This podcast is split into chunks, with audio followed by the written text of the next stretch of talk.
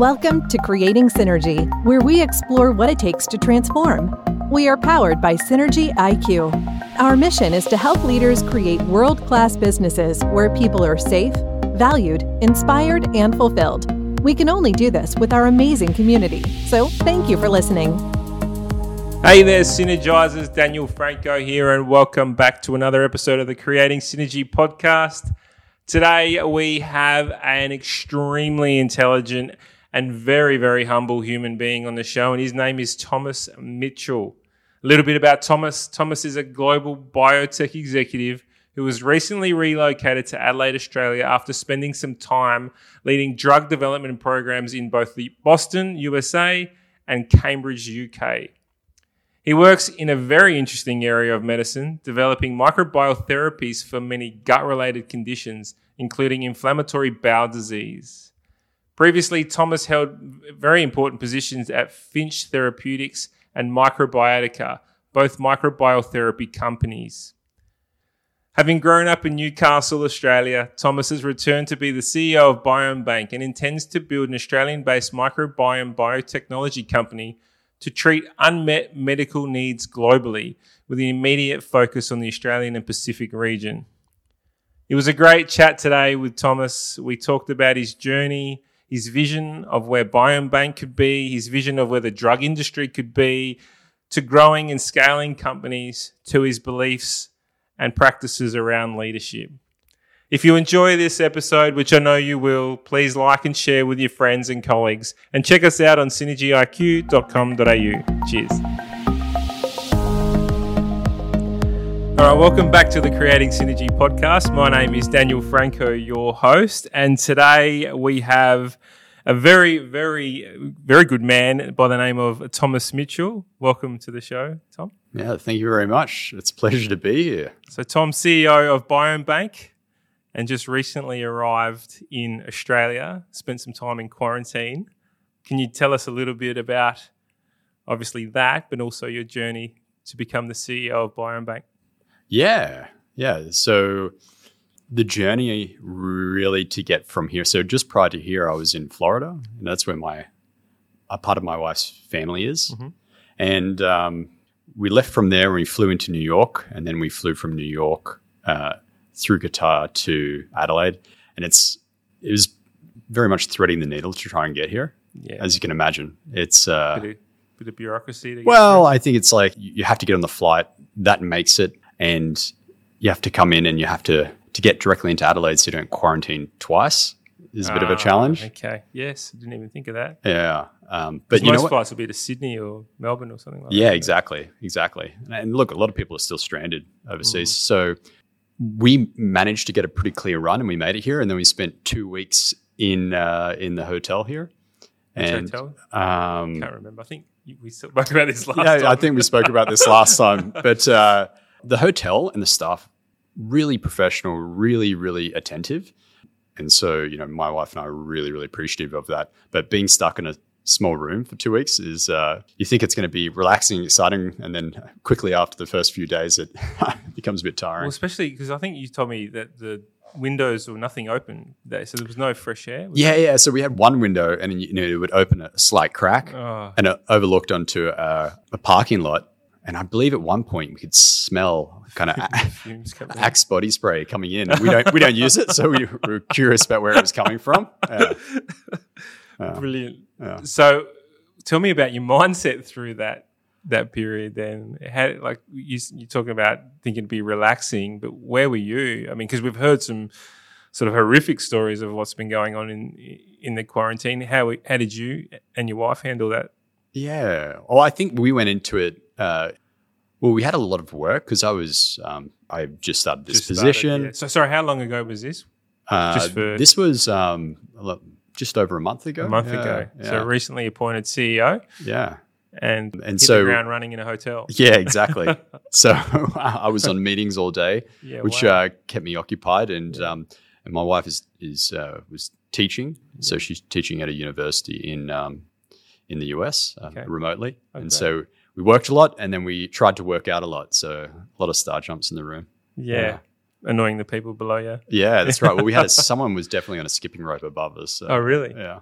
But Yeah. Yeah, that's that's not good. I couldn't imagine not getting it much fresh air. Yeah, it was. Uh, look, it over, over time it becomes really tiring and you really atrophy. But at the end of the day, when we got out, we were like, "Oh my god!" Yeah.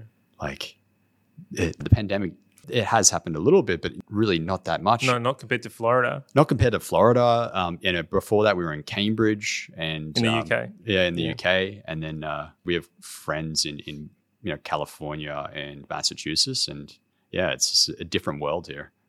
But you, so you you never contracted COVID by any chance? no, No. no, no, We've been tested multiple, Multiple times. times. We haven't. We've been very, very lucky. I think. To dodge it. Yeah, to dodge it. And now we're here in the open, and we're not wearing any masks during this Yeah, podcast. So yeah. It's pretty good. yeah, it is.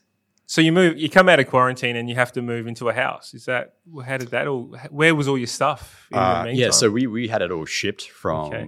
Cambridge, UK, Mhm. um, and it takes months to make its way back to Australia. okay, When we arrived here, actually, we didn't realize that the pandemic was affecting the economics of uh, Adelaide, and so we're looking for a house, and the competition to get a house is high. it's competition, skyrocketing. yeah, and and renting crazy. is almost really difficult unless you're paying. really difficult, and getting cars and everything else. But we're all set up now, Yeah, so.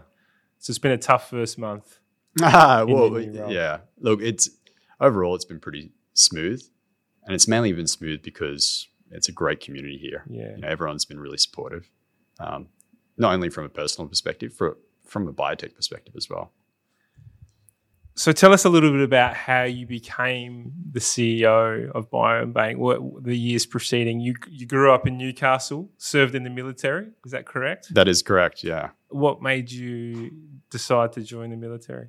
Uh, well, uh, candidly, I had a bit of a rocky uh, upbringing, um, but I had a very loving family. And I think I had this kind of romantic idea that if, if I went into the army as an officer, then I'd gain the discipline to accomplish some pretty big things. And, um, and I feel like it turned out that way. Yeah, I Um, was, that was going to be my next question. Uh, obviously, the, the army and the, the, the navy and air force or whatever it might be are notorious for teaching really great disciplines. What was some of the things that you learned coming out of there? people that look at the military from the outside and often think that you go in there and that you lose some element of independent thought. I didn't find that was the case at all. I found it was, um, if anything, they promoted that. And uh, I learnt, I feel anyway, that to really kill the ego, Yeah. if someone drops something, you know, you go pick it up. Yeah. Uh, Go you know, figure, right? yeah, go figure. It's a very simple lesson, but Yeah. actually, it's incredibly important and incredibly powerful if you want a group of people to work together. well, if you're out in the front line and and someone drops, I don't know, let's say their gun, and Yeah. you don't help them, they're going to be in a bit of trouble, bit Yeah. of strife. Yeah, and um, everyone's accountable. So you've decided to then move on from the military. What? Why did you decide to get out of that world? Uh, one thing I found is in the military, you have people that um, that really love the the lifestyle, but it is a very different world. And I found that um, I was always interested in biological sciences and thought it would be great if there was a world in which you could translate. That seems a bit like a naive statement because I had I'd never really been exposed to it then. But um, I, I just wanted to, I guess, experience something different and experience lots of different things in my life because I think that's well, I felt that it's really important to grow as as an individual. Yeah. Where does the the love for biological science come in? Like, what is that? You know, if the, if you're a child growing up and you're interested in biological science, what are you searching? What are you what are you looking at? Yeah. I, you know, I, I think it really stems from maybe some science fiction books that I'd grown up with, Okay. and even some of the ones that I've read t- today. And I think that through that, I was thinking, wouldn't it be great if some of these things ever became a reality? Mm. Uh, Well, they say that's where the master of the master thought of all invention comes from. Is some of those science fiction books. I mean, you look at what Elon Musk and the type are doing today about settling on Mars. Yeah. I wouldn't have thought forty years ago that we'd be doing stuff like that. These kind of books capture an idea. Mm. You know what I mean? And then you just, for us, just to, what we might not jump from where we are all the way to where they are, but it, it gives you something to uh, to romance about, I think, Mm. and then uh, and then you can kind of take gradual steps towards that. So So is that what you're doing now on your path? Is it uh, trying to create the next next big thing? Is that Ah, where you guys have landed? yeah, I I really believe it. And look, you know, I've been developing microbial therapies for some time, and um, and the, the team here really believes it as well. So my chief medical officer Sam Costello and the, the chief technology officer Sam Foster, we really believe this is a new therapeutic class. There are a lot of different types of drugs that are being developed, Mhm. and we feel like this is a brand new way of you know developing this new class of drugs, and it's really going to treat patients with unmet medical need. So where other drugs haven't been effective. We're going to come back to Yeah, the, Biome Bank. I want to get just delve a little bit more into your journey to where you are today. Did you have to? You had to obviously go and study. Did you study while you were in the in the military, or did yeah, yeah, I did. So I, I um I, I did an undergrad Yeah. in in biomedical science, Mhm. And then I did a um had a bit of a, a weird and winding path in that um at the time I was dating someone else, and and through that I took on a master's uh, in Queensland, and then um that relationship we weren't the right fit for one another, Yep. and I'm, I'm very thankful in a way because through this journey I've taken, I've met my wife, and I feel like you know? Yeah, yeah, couldn't be a better fit. Yeah. No Uh, regrets. That's right. Yeah, no regrets. And I think that um, so, so I did did a master's, Mhm. and then uh, and that really led me into computational biology, which I, I Computational biology. correct. Yeah. So can you eh, re, uh, explain that for Expl- us, yeah. uh, mere folk over here? No, not at all. you know, most complex things are quite simple. It's just a, a, lot of simple things put together. Yeah, and long words. And long words. That's right. That's uh, don't believe anyone that says too many long words. Um, so computational biology is really just using computers to uh, to really assess genomes uh, at scale, Mm. and then identify complex patterns that are linked with disease or resolution of disease. okay. So yeah, So disease, all types of disease. Yeah. virus, bacteria. well, you can do it really. You can do it in multiple mediums, but um, I started looking at the human genome Mhm. with computers, and then uh, and then I moved more into uh, the microbiome, so really uh, using computers to assess all the different bugs in your gut. Yeah. We'll go again. We'll get more into that, but I'm, I still I want to continue this journey of, of Okay. Thomas Mitchell and, and follow the, the windy road that you that. You, so you then got your masters. Yep. And then I went to, uh, I started a PhD at the University of Queensland. Mhm. And then I was, there was someone I knew from, uh, from my time in the military, a guy called Chung Ton. He's been a really great friend to me over an extended period of time. And he was in doing a master's of public health at Harvard. I was explaining to him about some ideas that I had around using computational biology for uh, drug and biomarker discovery in, in the microbiome. And I said, "This is, you know, you know, this is the next thing." And he said, "Look, Thomas, that energy you can follow that in Queensland, but why don't you come over to the US and just meet some people? Because I feel like this is where you're best suited." And I thought, you know what? Someone very close to me says something like this, I I take it to heart. Yeah. And so I left, and then I uh, uh, spent two weeks in uh, in the US, and I met everyone that I met. Really had a culture of paying it forward, Mm. and I went to George Church's lab at Harvard. You know, really revered lab. People doing some really crazy science. Um, Eric Alm's lab at MIT doing great work in the microbiome, um, and uh, and a few other people. Uh, and it it turns out the few other people that I met were pulling together a company uh, called Finch Therapeutics.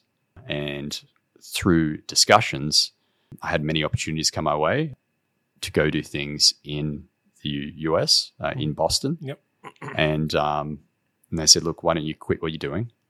So This- quit the PhD. Quit the PhD. And at that time I was working. And they said, um, you know, why don't you quit everything and come across here and help us start this company? So what did they see in you to make you want to quit or to tell you to quit? Uh, I think I uh, had a tolerance for risk, and I wanted to do something that was maybe a non-traditional route, and I was interested in just rolling up my sleeves and working in drug development, and with the other group of people that would work really hard.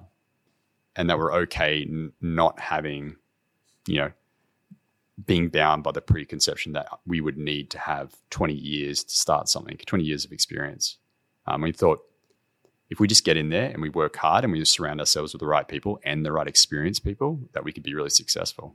And you know what? The company has been very successful. And I worked with really incredible people and I really value that experience. So as a young startup, Young startup. you were one of the founding members, or I, I'd come in after uh, Mark Smith um, had kind of started to create that groundswell and establish the company. And uh, another person I have to mention is Zain Kassam, really, really great chief medical officer. So they were kind of getting the company started and they brought me across to, to help run the portfolio. Yeah. So lead some of the programs. yeah, wow. And you grew the team. the team grew dramatically. So we we grew. I want to say the space of two years, we grew to maybe over 180, between 180 and 200 people. Yeah, wow. Yeah, So your employee number I believe I was been like four or five. so yeah. number four or five, Yeah. and you grew it, and you personally grew it the whole. Like, obviously, did you manage the big portion, being the operational leader? Yeah, well, I, I really managed uh, the program, so really getting uh, you know the programs up and taking them through the drug development process and and working with the right people to make that happen. Zain would always say, I just help to put things on the rails uh, and to push Yeah. them forward. Yeah, And um, but as far as growing is concerned, I think everyone had a hand in that because we were you wear many hats, the right? team. Yeah, you're a young startup. How do you cope with all that change in such a short time? Growing from a recruitment point of view, onboarding, getting people to see the vision and what we're actually trying to achieve, going out there and hiring the right the right people with the right skill set, um, managing all the governance aspects behind the. How, how did you, as a young startup, uh, and obviously you know in the early your early twenties at that point, Yeah, yeah, So how did you all handle that rapid growth and get it right? yeah. Well, I'm I'm not going to say we got it right. yeah. uh, but we got it done. yeah. Okay. There's a big difference. Uh, there's a big difference, yeah. and I'm sure that the colleagues there would agree. Um, there are things that I think we did right, and there are things that we you know could have optimized. And you know, managing that kind of growth is is challenging because not you have to kind of bring everyone on quickly because there's so much work to do. Mm. You have to bring on the right people, and you have to get them aligned to the vision. And yeah, I think it was uh, yeah, it was a challenge. How did you guys know that? How do we know early? it was a That, challenge? that no. That, how did you know that you needed to do that at that early? I think, um, you know, young twenty year olds. You know, I, oh, correct me if I'm wrong, but when you, I remember in my twenties, dollar signs were things that were floating around in my head. yeah, as opposed to how do I create a great company that's doing a, some great for the community or for the world. Yeah, we were we were all aligned in the fact that the therapy that we were developing was saving people's lives. Yeah. and, and we had already seen it, right? yeah. Because it was uh, to some degree uh, a derivative of the product had been used to treat patients, Mm. and we were just taking something forward, which was kind of an optimized version of it. And we all rallied behind that, and we th- we'd seen other companies kind of stumble in getting it done, and it was limiting access to patients. And so for us, we were like, we we have to get it done, Mm. and we felt that we wanted to create a, a lasting company, Yep. a new type of biotech uh, in a way. Uh, Yeah, that's great. So did you have investors that come in and help support the? Yeah, yeah. There well. some investors that were that came in and, and they've been supportive. And I think this is more Mark's realm than, than mine. But from what I saw, the investors were very supportive, and and from what I can see from a distance, they've continued to be very supportive. So for those who are in a rapid growth phase right now in their startups, Yeah. can you? Do you have any learnings Yeah. for them? Anything that comes to mind?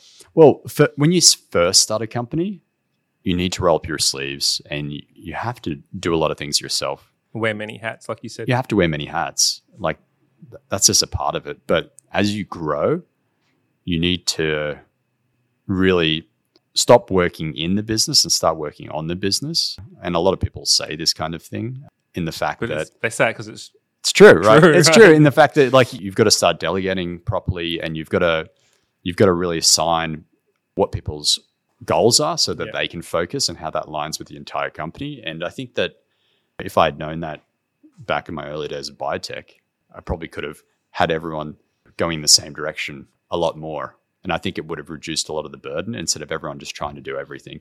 Yeah. So um, there's a bit of strategy to getting something off the ground, and you've got to phase things. Yeah. you seem like you really love the biological aspect of, of the work that you do. To go away from working in the business to on it, did that take away the love of what you're doing, or were you more interested in, all right, now I'm actually interested in the growth of the business? Yeah. I think my interest has changed over time. Yeah. I love being involved in a lot of different things. And I think working at an executive level allows me to do that. Yeah. But I like company strategy. Yeah. I've grown to love it. Like I, I enjoyed drug discovery and the science of everything. And I think that that's allowed me to be quite good at drug development in that I've seen the whole process from top to tail Mhm. and I've seen every element and I've kind of rolled up my sleeves and worked in every element of drug development in microbial therapies, which is, is kind of unique because it's only an emerging field. But um, now that I've involved just working on the moving some of the, the high level pieces into place so that the drug can transition through very quickly, like, and then positioning it with other people and aligning interests. And I think that's dreadfully fascinating. Mm. So, um, I, you know, fallen more in love with that, I guess. We'll get more into strategy. I want to pick your brain on strategy, but hopefully we get to it later. I've got a fair few questions here. Please. So we've gone from fintech. You've stayed there for a couple of years, grown the business considerably, and decided you've needed to, well, not you need to move on, but decided to move on, or did you get poached? Yeah. So, working in biotech in Boston, like Boston's an incredible place to do biotech. Yeah. Great culture for biotech, a lot of funding. Like it's just a magical place to be. And I would like to say that I would like Adelaide to be like that. Yeah. Okay. and I hope I can bring elements of it here. But what happened was my wife is US German, and we thought we were working so much, and the company was set up and it was on its rails. And we were thinking it'd be great to do to mix things up. It'd be great to go to Europe. And so I spoke with a few people in Europe uh, about taking on some opportunities um, in some big, well-known tech companies, and uh, and through that, um, I just happened to meet some people at uh, out of the Sanger Institute that was spinning up a company, a microbial therapies company, and they said, um, "Hey, would you be interested in coming across here and helping us out? We're doing something similar, but a little bit different."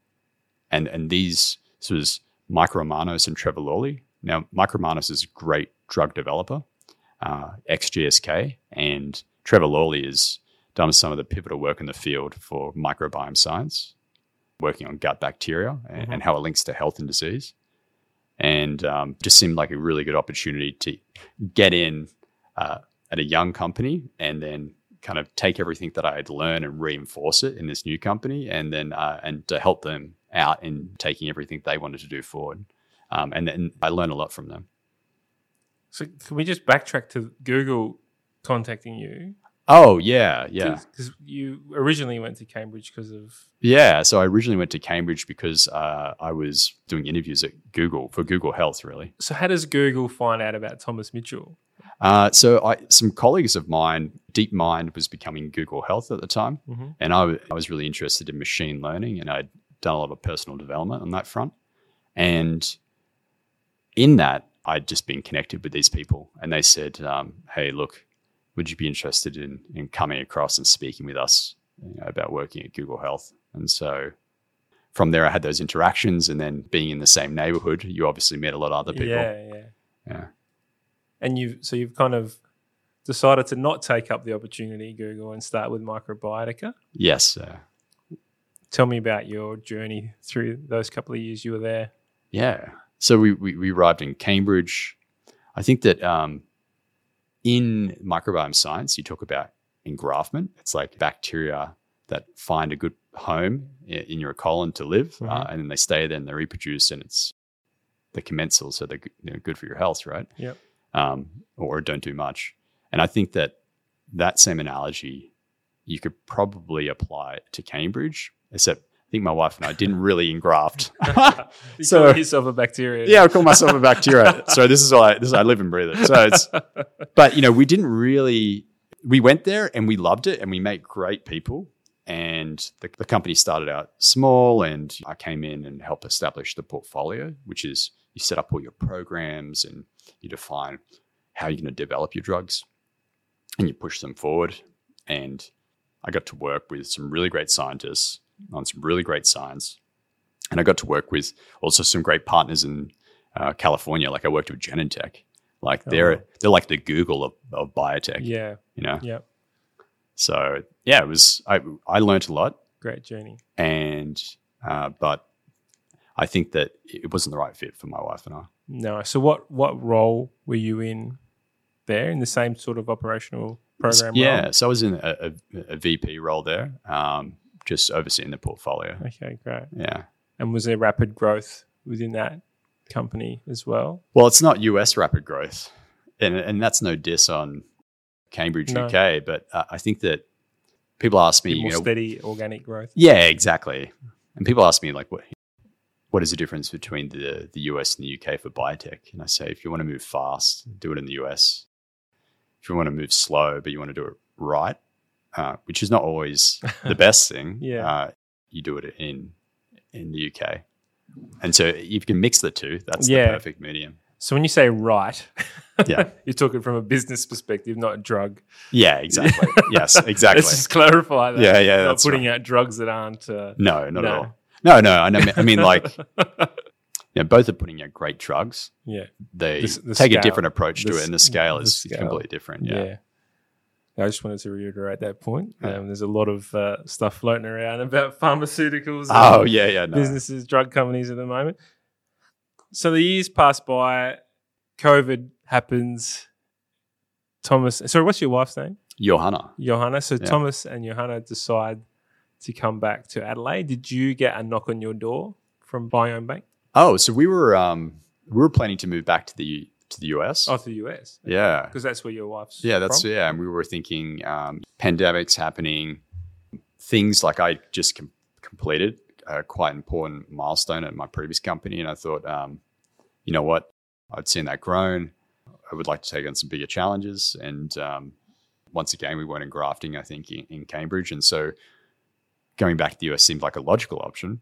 Uh, but then I In, got a, in the middle of a pandemic. in the middle of it. Oh, that's maybe The- not so the- logical. The, number one yes. company, uh, country which has been affected. Yeah, yeah. So maybe not so logical from that front, but, But uh, from a from a Lot- family yeah, fam- perspective yeah, and yeah. from uh, also a lot of my network was in, in the US. Yeah. But I, I'd known Sam, Sam Costello, the chief medical officer Okay, here. yeah. And um, this is the founder. he's a founder. well. Yeah, he's a founder. Him and, and Rob Bryant, who's, who's a really, really you know, incredible clinician. Um, and he was a really, really great individual, as in like a really nice person, which you know, you, you think, why would you make a decision based on that? And I think it's incredibly important to work with good people Mhm. on hard problems. Mhm. Um, and so we were in discussions. I told him my plans, and then he said, "Look, I have a I have bank. It's a stool bank here. We're treating unmet medical need um, by providing safe access to this fecal transplant material from healthy donors. Um, but I want to turn it into a biotech. We've got great scientists here in Adelaide, and you know, we've got all this these assets here, but we need someone to come over that's done drug discovery, drug development, and that has that culture from US and UK, and, and to bring that here and to kind of bring everything together.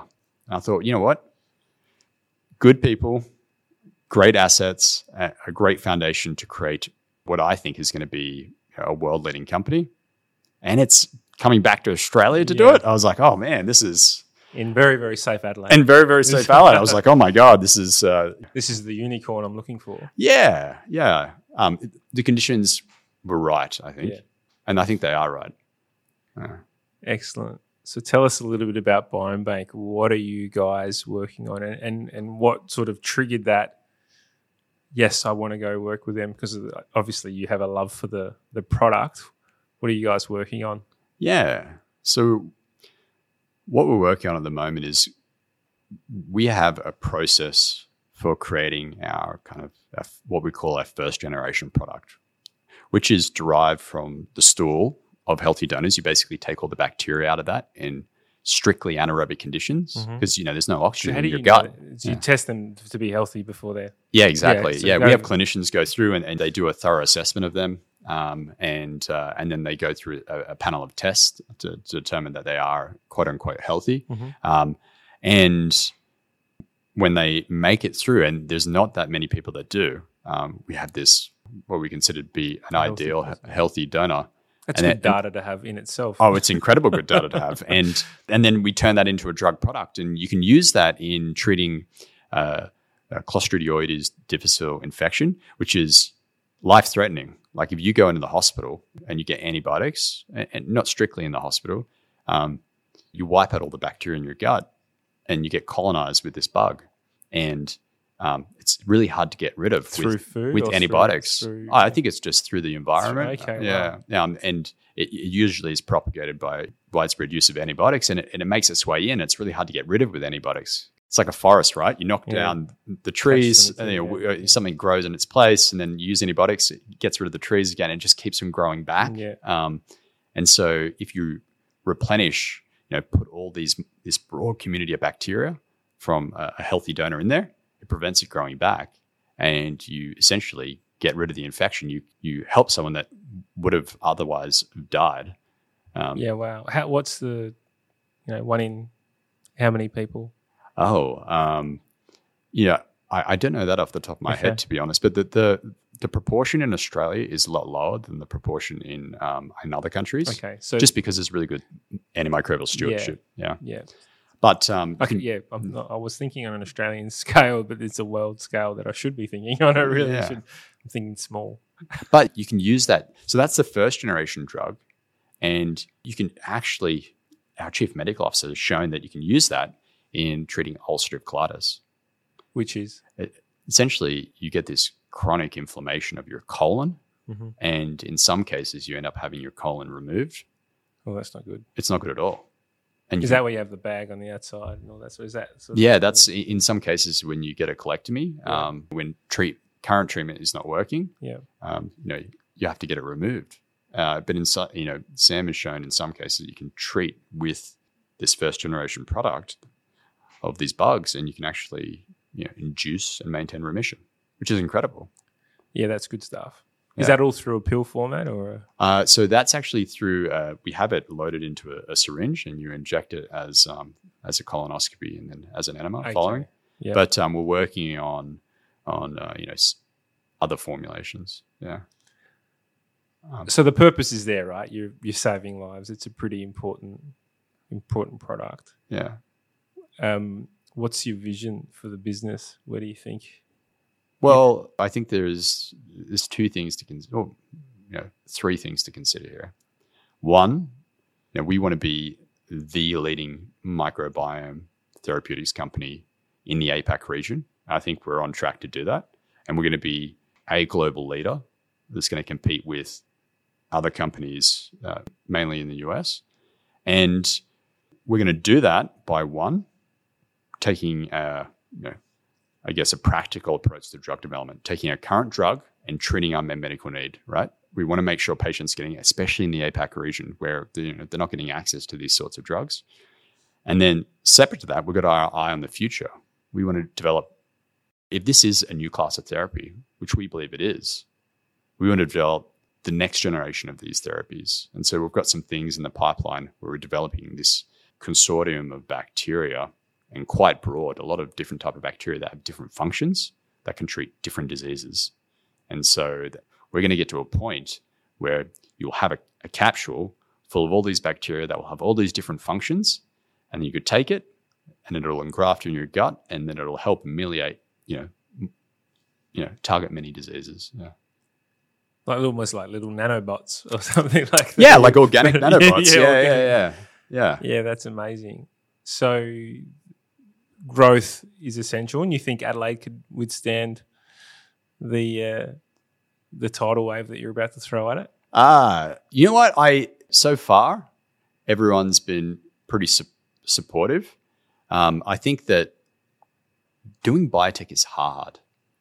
like doing a software startup can be challenging, but it's you write code and it's infinitely scalable. Mm.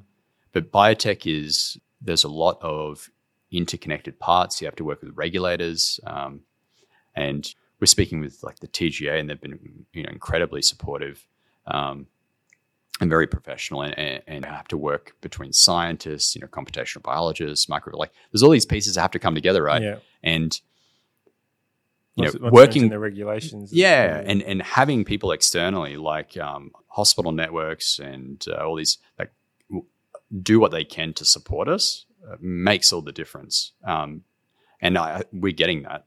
And so what we're going to do is, I think, I think we're positioned. The conditions are right, and I think we're really gonna we're going to be a really big company in Australia and the world. So I like that vision. I like that uh, outlook. I am interested though. You've been hired by two founders Yep. of the company to come back and run what is supposedly their business. you know, we've we've heard we've seen the um, well, we've heard stories of the John Sculley, Steve Jobs scenario where a Ah. CEO comes in and it didn't work out so well for for the owner of the business. What's how how are you managing that relationship? Uh, you know, obviously setting new visions, new directions, or are you working with those guys to do that? Yeah, I'm working with them. They've got a vision, I've got a vision, and then we get in a room and we just talk really candidly about our intentions and, and what the goal of the company would be. And then we all adapt, so we're all going in the same direction. And it's been really great. Like they've been, um, but it is challenging. I have to admit, Yeah. right? It, it, think about it. It'd be really challenging if you would set up a company and then you had had someone step in Oh, I, I Um, run my own. Yeah, I have often thought. Yeah. this, and so I, I, I really want to acknowledge that they've been very, um, like I, you know, I haven't come across any challenges from them on that front. Um, they're both very humble people, so um, you know they've been very, very good at navigating this, and I've been very uh, acutely aware of this, and so I've tried to manage it with them. So I'm interested in the level of conversation that goes on. I'm not really interested in the specifics of it, but tough conversations are a thing that we we often work with a lot of clients about. So I'm interested to pick this brain when you when you're sitting in a room with other executives and leaders within the business and you're having these really open candid conversations things can get heated how does your did do you think well i guess where i'm going with this do you think your level of learning and discipline and, and you know you mentioned before from the military you put your ego away do you feel that that plays a really big part in your ability to have those candid conversations Yeah.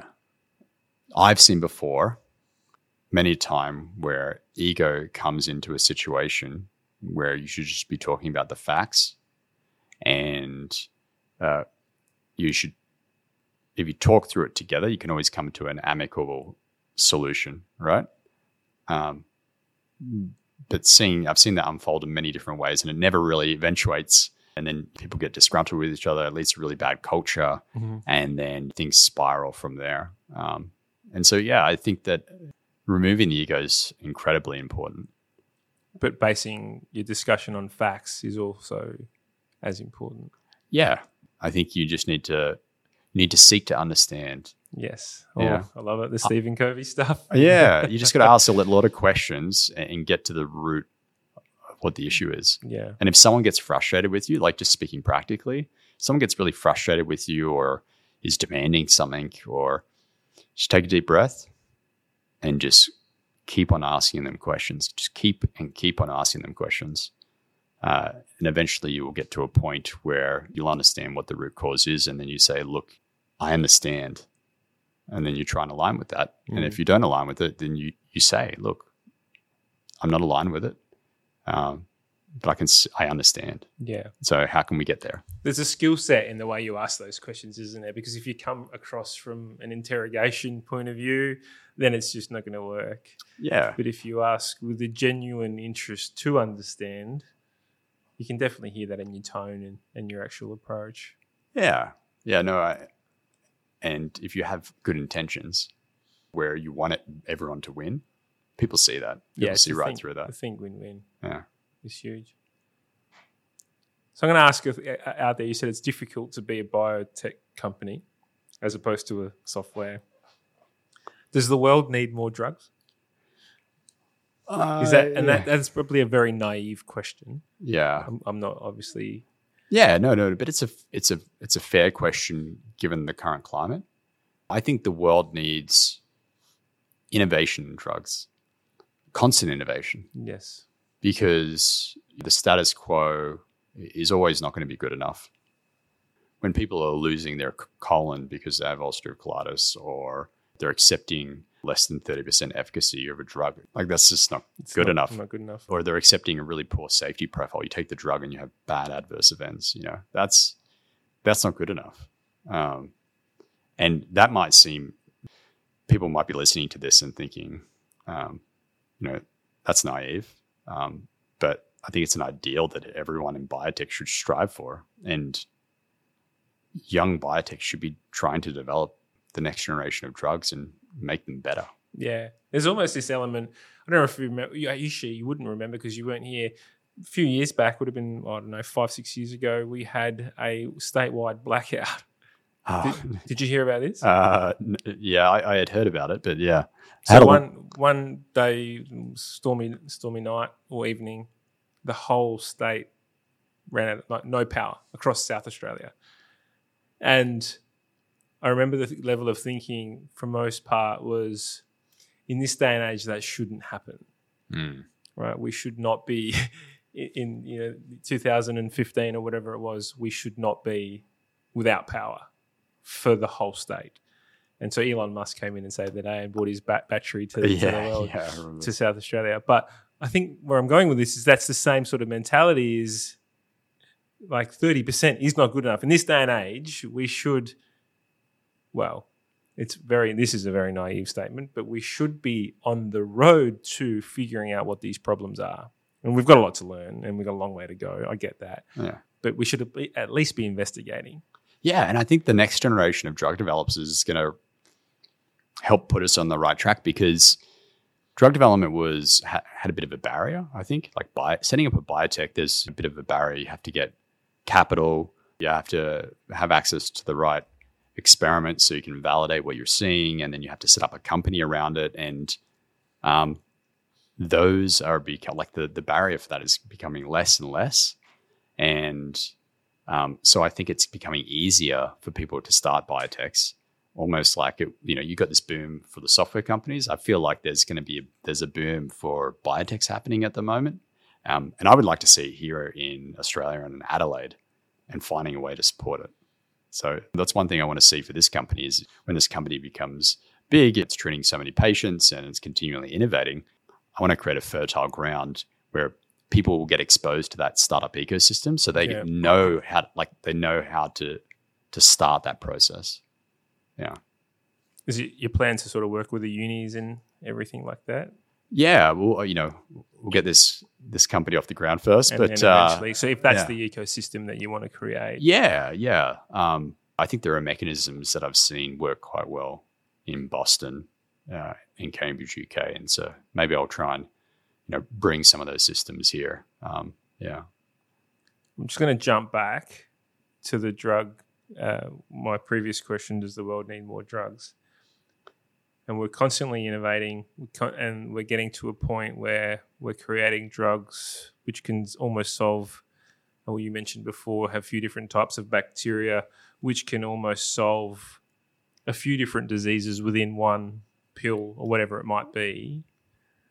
I've asked you this question before, Please, and I know it's a it's a it's a it's a big question. I always think about the, the my I've got two young children, right? I always think about the Disney movie Wall-E of us becoming very reliant on the government or on whoever is sort of feeding the beast. Is there a potential that we can become too reliant on drugs that we then forget to look after ourselves and eat the right foods? um, you know, if there's this magical weight loss drug or there's this all these magical things that we can take that'll keep us healthy, does that is that a concern for this industry? Well, you know, to break this apart, I think in the short term, no.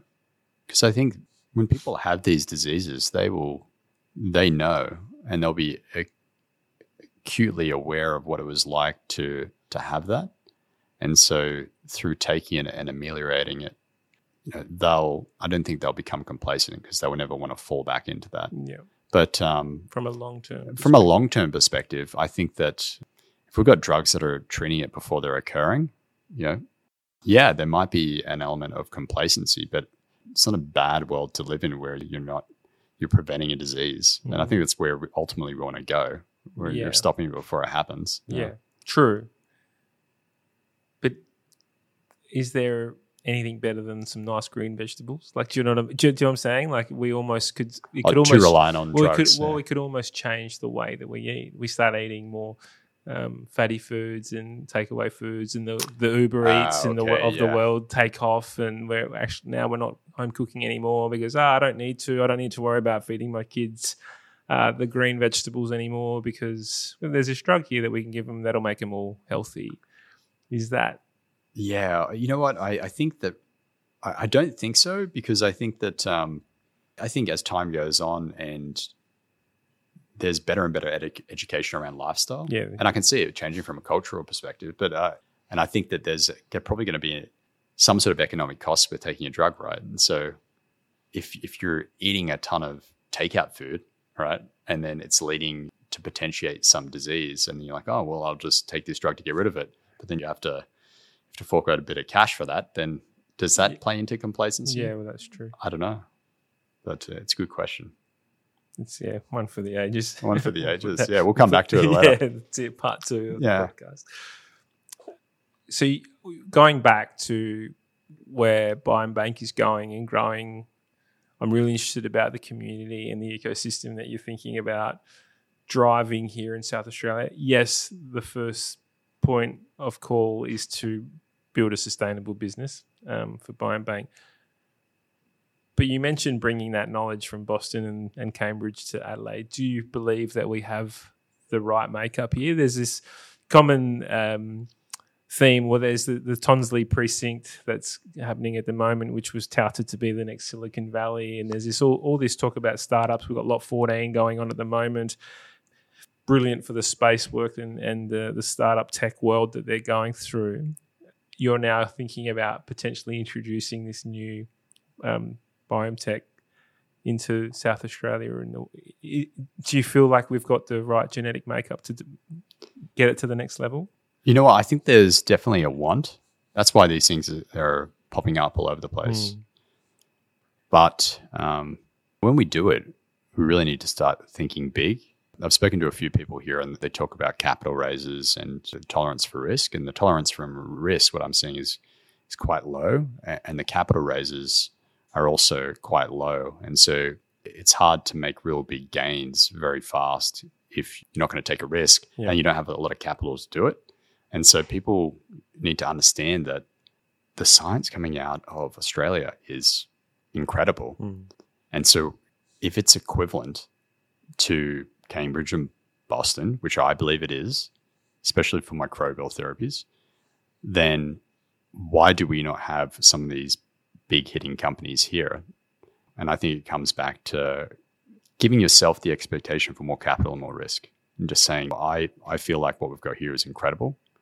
Uh, I, I believe in it. And I believe people are going to back me for it.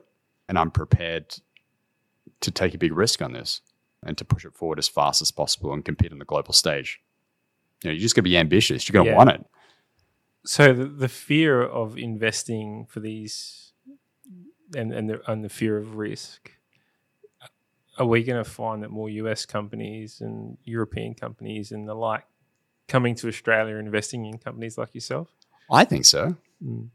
Is that a pro- is that a problem, or or are we uh, or do we welcome? No, it's not a problem for you as a CEO and a business, Yeah, of course. and for the business owners, but from a it, we've got this technology and this um, this data and scientific information at, at our fingertips, and we're going to let companies from overseas come in and buy it. Yeah. Well, as long as if you've got a growth mindset and you're like, well, I want to take this and I want it to impact the APAC region or the world, when these people come in, they're going to inject capital, which is going to enable you to do it. So just think big and think Yeah. global impact, Yeah. right? So I don't think we should be precious about only taking capital within Australia. Mhm. Uh, if anything, it's the opposite. We're a global community now. The human race. The human race, that's right. It's not so much about the Australian Yeah. race, is it? Yeah. Yeah.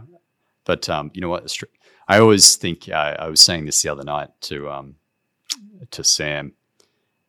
There's a book called uh, June. June. June, yeah, D U N E. D U N E, and um, it's a science fiction book. And in it, uh, there's a group of people called the Fremen, uh, and they're incredibly hardy. And this one individual, many individuals see the planet they live on, and they only see the the resources they can mine from the planet. But this one individual sees the people and sees the promise in the people. And if you could train the people, you could harness a power greater than the economic wealth of the planet. And um, it's a long-winded way of me saying that I see the value in the people here. Mm. And I think if you expose the Australians to more to the startup ecosystem and they learn it, there's going to be incredible things coming out of Australia, more so than there is Yeah. now. That really resonates, I think, with uh, with me and the team. I think because it's conversations that we've been having. People say what sets you apart, and we often would say that we are concentrating on the people. So I'm going to read this book. I think Yeah. uh, we we do concentrate on the people. There's yes, there's process. Yes, there's financials. Yes, there's systems and and um, buildings and everything that you can do to create a business. But ultimately, nothing can happen without the people in the business. So it's about making them feel um, engaged, enabled, empowered. All the e words. Yeah. For the, for the business to grow. So that brings. I, I want to ask you into a, a, a question about um, your growth through through the um, your last two businesses. So from Boston to the UK, back to Adelaide, and you've moved into it. Is your first CEO role? It is, yeah. What? How do you define yourself as a CEO? What type of CEO do you want to be? Yeah. I think I'm the I'm very privileged that I've worked in the business and now I'm working on the business. Mhm. Coming back to that point. I want to be the type of CEO that rolls up his sleeves and works with with the team where needed, uh, but can pull up and be quite strategic. And um, I feel like that's the kind of CEO I am. Uh, and then I'm always uh, approachable and I'm working on actually building the company rather than the next, uh, you know, just constantly projecting my myself to everyone. I think that's important and it's important to market yourself, but I think that's important to work on your business. Yeah. Well, there's elements of there's you sound like a visionary to me from from that point of, of, of conversation that we've had.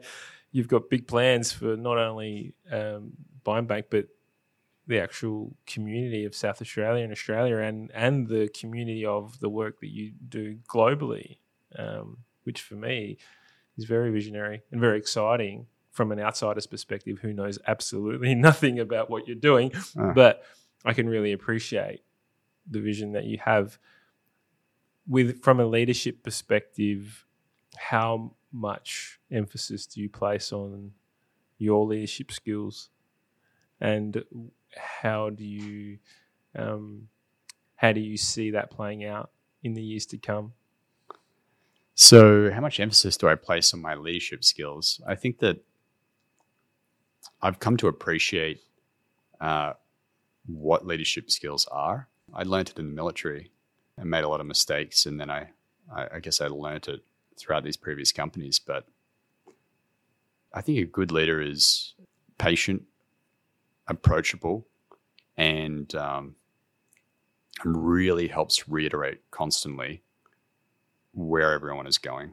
That might sound cliche, but I think it's it's t- it's tried and tested it's tried and tested, and I think that you want to build a really good tribe, a really good pe- group of people, because if you have a good group of people and they already they all know where they're going, you know you could pretty much solve any problem. You know, and I would rather take five good people uh, than one who is technically like incredible but that has a poor attitude. Mm, Um, the toxic It is. behaviors toxic behaviors uh, don't tolerate it at all. But um, and then where I s- see myself going, um, I see this company growing and being one of the largest, I think, and most successful in Australia. People might listen to that and think, "Oh, well, it sounds pretty ambitious," but I, I feel like I could see the path. Mm. Um, You're reading the play. reading the play, and it will just, you know, and all that's there is just to the is to execute it, Yeah. and then uh, and then from there, I want to see more companies. And I want to create a vehicle in the future for establishing more companies and, and making it easier, and, uh, and and making sure everyone's looked after in the process. Yeah, I love it. How supportive are the board and and the founders? Yeah, well, uh, so the founders, uh, Rob Bryant and Sam Costello, very supportive. You know, um, They're obviously keen to They're see, very- see their product grow. yeah, they're obvi- uh, yeah, they're yeah. If, if they're not, then Yeah, that's not the right some fit. other questions that we should be asking. yeah, no, they've they've been really good, and I Yeah. think that's demonstrated by their roll up sleeves attitude. We're in the room discussing clinical trial design, discussing you know portfolio strategy. We're like we're all working together, and they're not just oh he's here, I'll take a step back. It's not like that at all. Great. And then uh, the chairman, Steve Rotto, is um, he's been really great. I think that he's he's got a, a really really incredible mindset as far as understanding the landscape of biotech and, and the culture of biotech. And him and I are aligned in making you know, this big and and putting the right pieces in place to do so. So having his support's been really incredible. And then finally, Paul, Paul Flynn. Paul Flynn. Paul had him on the podcast. Yes, I, I listened to it. He's, um, you know, he's a really, really uh, What a- individual. What a human. What a human indeed. So he, um, but you know what? At the end of the day, Biome Bank wouldn't exist. Uh, you know, well, maybe it would, but it wouldn't be where it is to pull me in. I think if it wasn't for him, like everyone has an For, for him and the hospital research? correct Foundation? him and the Hospital Research Foundation. They provided the the initial funding that allowed uh, Biome Bank to be where it is today, and um, and that in turn allow all of these pieces to come together to have Steve Rotto, to have um, you know, Rob and Sam working, and then for them to come across me and to have all those assets to kind of pull me in. And so, um, yeah, I think that there's a lot of credit that goes to Hospital Research Foundation and Paul. Absolutely. Yeah. He's a, yeah, he's a good man. He's a, he's a, yeah. I wouldn't mind having a few beers with him one day, I reckon. Yeah. Yeah, well, no beers on the podcast. Is that? no, we didn't. Uh, uh, we were in his office, unfortunately. yeah. Next time I'll bring him to mine. Yeah. um, I'm really interested in obviously the, the, the drug development, and I'm- this is kind of a left field question, but one that I don't really get to ask someone who's embedded in the research and the understanding of drug development. There's this real anti-vaccine movement that's going on in the in the moment in the world with this vaccine. It's fast tracked. There's all these comments. that You can go on any social media or any news outlet and see every single um, naysayer having having their say. yeah. What's your thoughts on the transparency that you need to bring from a drug development? Um, and when I ask that, I ask it from the perspective of if you're creating these drugs, and and probably not not so much more yours is more sort of aimed at medical, um, really sort of um, targeted diseases, but from a COVID perspective, uh, there seems to be a lot of unknowns. How do you feel it's all this whole situation's been treated? Yeah. Well, it, it's hard for me to say because I think a lot of the, uh, you know, a lot of people, I acknowledge a lot of people say there are unknowns, but like you can read the research papers and you can see, you can go on at the New England Journal of Medicine and, and others and, and see the outcomes from these clinical trials and you can see the efficacy. But there is a barrier to going and reading research papers, right? And so maybe there's just better scientific communication comes into it. But there are always going to be individuals that are going to oppose something new, especially amidst such a really difficult time. Pandemic, you know, a lot of people are getting impacted their lives, and you know, and people are dying obviously from from COVID.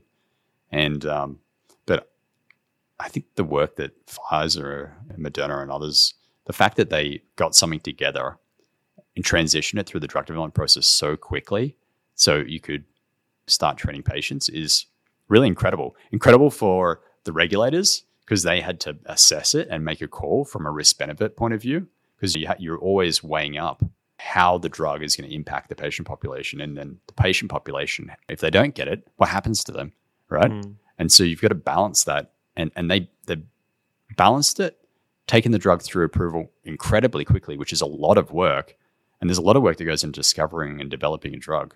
So maybe i'm biased but i think they've they've really done an incredible job Yeah, I agree. I there's an element of me that just goes, yeah, and I'm not, I'm not really concerned about what these naysayers are saying, but when you have um, certain amounts of the population not adopting it, which puts then others at risk, then that's when it becomes a you know a problem, right? So, yeah um, but yeah, I think the the scary thing for me is um, for those who are sitting on the fence, they then get influenced. Oh, okay. That's the bit that, um, like uh, for me. It's uh, I'm jumping in whenever I can um, be available. Obviously, I'm down the track, but whenever I'm available, I'll, I'll jump in and get and get vaccinated. But it's the I know a few people sitting on the fence and they read these comments and all of a sudden they're umming and ahhing, umming and ahhing, and and then we don't get to that seventy percent, which gets that herd immunity, and then this is where the problems then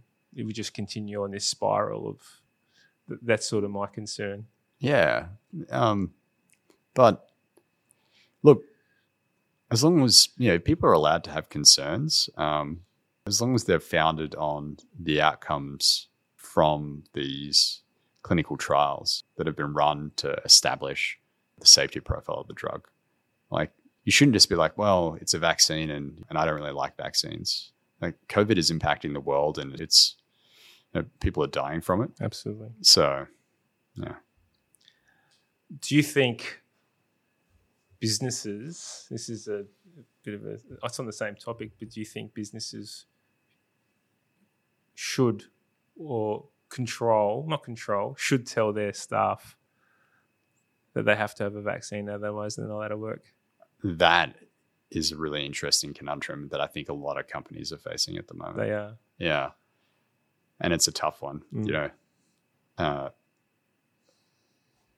I think there are there are many workarounds for this. So at the end of the day, this is something that we're facing here, and I don't have a good answer for you at the moment. no Yeah. it's a tough one It's a tough one, um, but you know what? At the end of the day, I think what's most important is that people are safe and they're healthy. yeah And so, to that end, what is the right system to ensure that? Because there's the common thought that goes through my head is I don't want to I don't want to force anyone to do anything that they don't want to do. But then I also don't want to be in a position where like we're consultants, right? Where we, or we and we go in to other businesses. And so there's risk. Uh, Mm. we're sending our staff out into other businesses and who knows what they're doing. So there's this element of, well, yeah, what do I do? Where do we go? And I don't think it's a question I need to ask just yet, because I feel like we've got a team that's all pretty level headed and Yeah. they're going to do the right thing. But it is for other bigger companies and who have much more staff than what we do. I feel like it is a very, very tough situation. Yeah, yeah. Um, but you know, we're very fortunate here in South Australia, aren't we? Yeah, absolutely. What does the next five to ten years look like for you, Thomas Mitchell? Not not Biome Bank, Yeah. but Thomas Mitchell. Well, I'd like to be here in South Australia still. Um, I think that my wife and I are talking about starting a family. Great. So uh, that's an exciting step. Um, I see myself continually learning about how to grow a company and trying to adopt all the lessons that I've learned. Yeah. Uh, We Oh. can maybe lock heads together because I'm still trying to figure it out. yeah, yeah. And you know, like I've I've made a lot of mistakes. Yeah. And I think it's important to make mistakes. And I I, I think it's important also as a CEO and as other CEOs come up to acknowledge that not to come off as a polished profile, to say that you do make mistakes and you've got to learn from them. And actually, if you create a really good ecosystem of people you can talk to about it, then everyone can learn from one another. Uh, I spoke to a CEO just here um, from uh, Fleet, uh, which is a space satellite company, and the CEO is Flavia, and she's um, you know.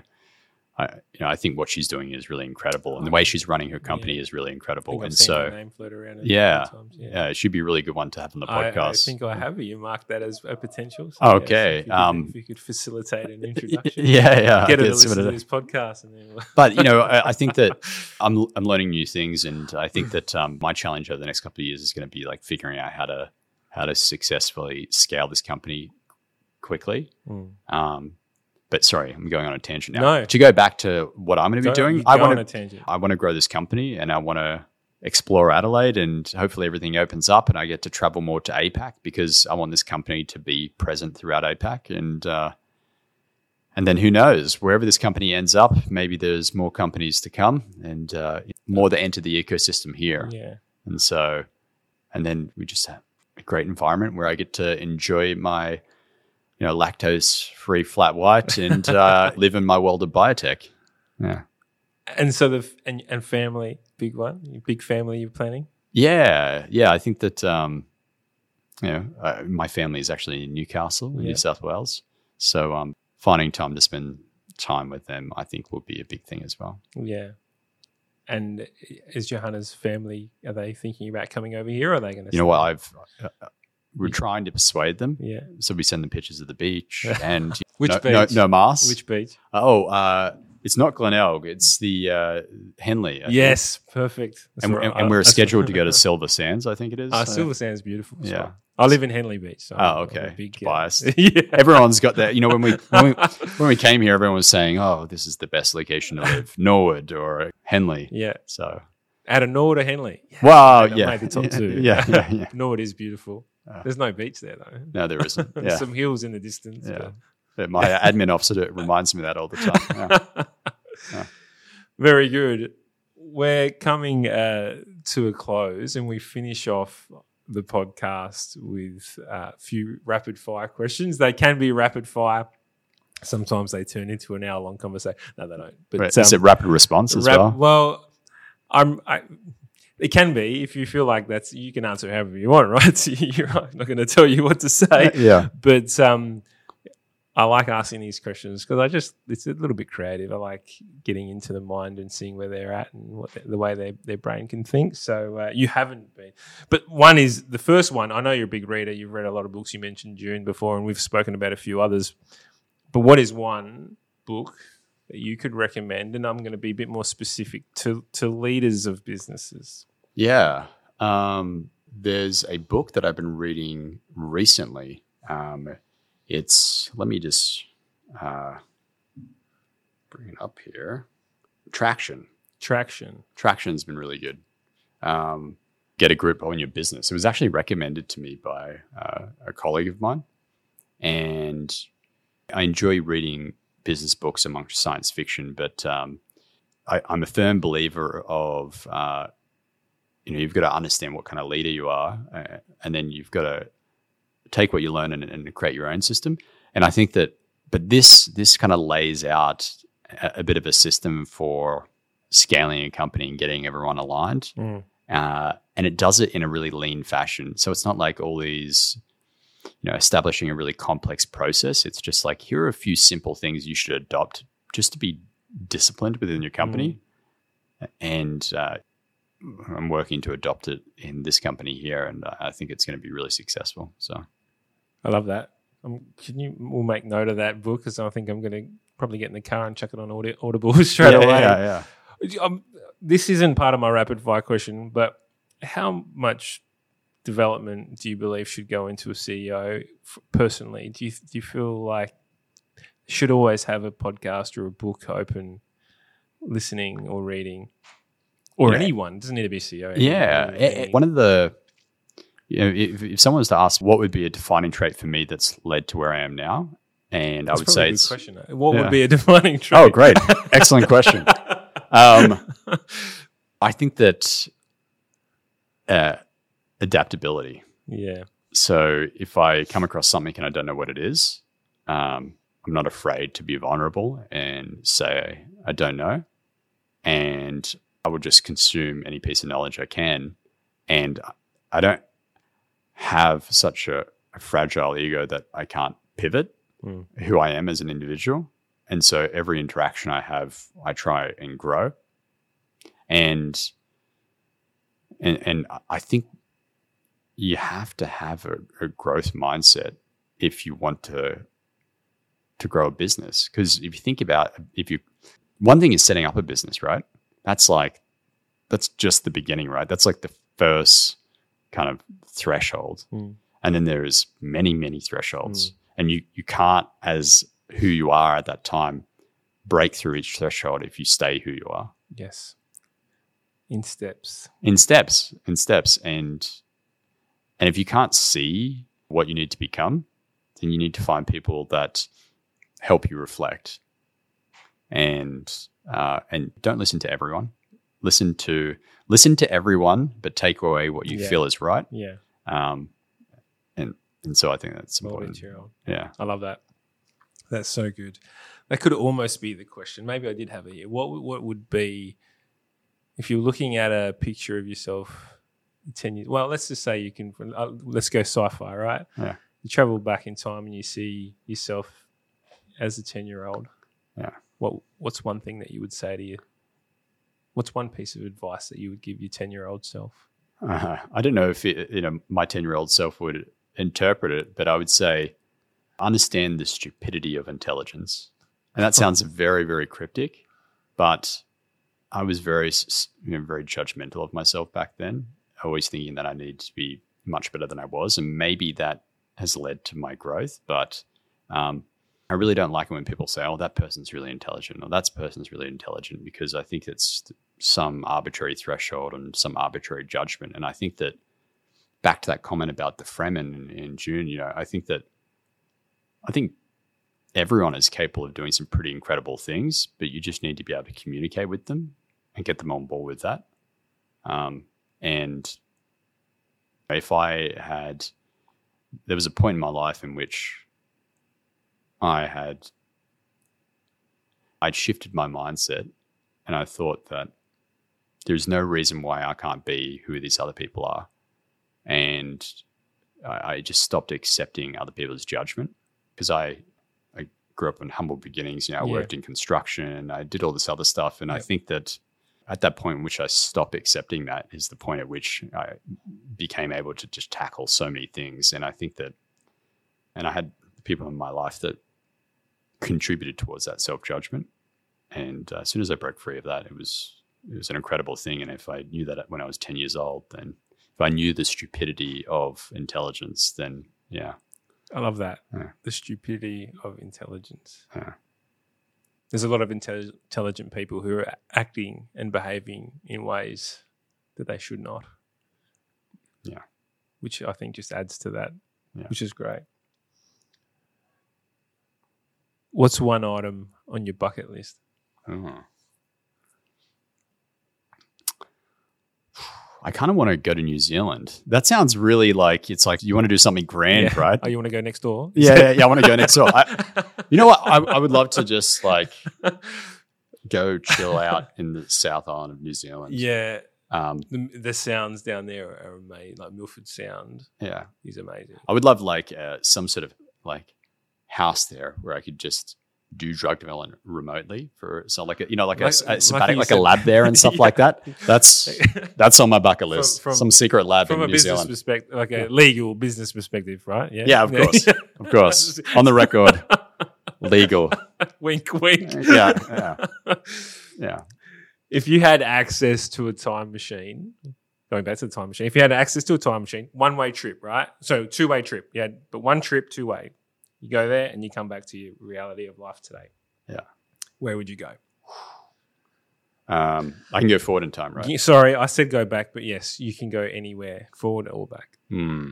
You know what? I, I would go forward, and I there's um there's a book called The Three Body Problem. That's another one actually. People want to read Yeah. it's it's incredible, and it talks about like um, these events take place uh, with the same people over really the lifetime of the the human race, Yeah. and um, and I think I would jump forward. Like I always thought it was incredible jumping forward and just seeing the change in humanity over time Mm. through consecutive times.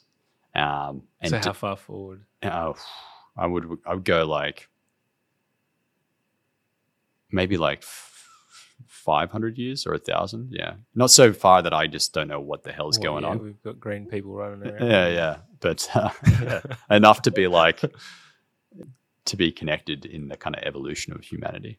It's a spin-off question. Do you feel disappointed that you're not going to see that far ahead? I, I, How do you know? Yeah, Wow. Ah. Yeah. If you create the drug, I'll take it. No. Ah, um, I do. I just feel really bummed that I'm not going to see where we end up. I don't know. I, I shouldn't think about it too much. yeah, I feel bummed, but I feel pretty optimistic about. This is something I think about quite a lot, which maybe is maybe is telling of something. Is like there are a lot of problems to solve, Hmm. engineering problems, biological, like drug development problems, and you only have so much time to solve it uh, on Earth. And it's like, how do you make it go faster? How do you how do you solve more problems and you increase your ability to to think faster and communicate faster? Mm. And that that's I romance about this, but that's why I really love uh, Neuralink, the company. Yeah. Yeah, Elon br- yeah, Elon, right? Yeah. The brain computer interface. But I think that, um, We could go anywhere with that. well, I, I think it's like another layer to your neocortex, right? You can see Mm. more patterns, so you can solve more things. But um, I guess we'll just see where the technology goes. But it's an exciting time to be in, in biotech, really. It is. There was more questions out of that, but we're, we're supposed to be rapid fire and we're not doing that. Oh, So okay. Uh, I'll be faster. Yeah. no, no, no, last. Oh, actually, I got two more. If you had one superhero power, what would it be? One superpower. It would probably be like click my fingers and stop time. Oh, And because you could just think about how much knowledge you could consume. It's like you ask me a question, I click it, and I just go like quickly find a book. quickly find a book and uh, and just consume it, and then I could and we could discuss This it. This guy knows everything. Yeah, this guy knows everything. yeah, yeah. Unfortunately, I don't have that, and I don't know everything. But yeah, I think that I think that would Wouldn't be great. so? Wouldn't just the answer be all powerful knowledge? Like Well, all, it all, all knowing.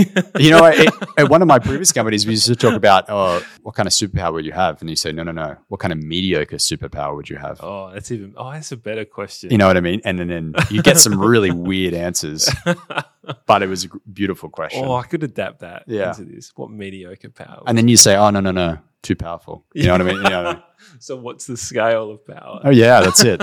Yeah.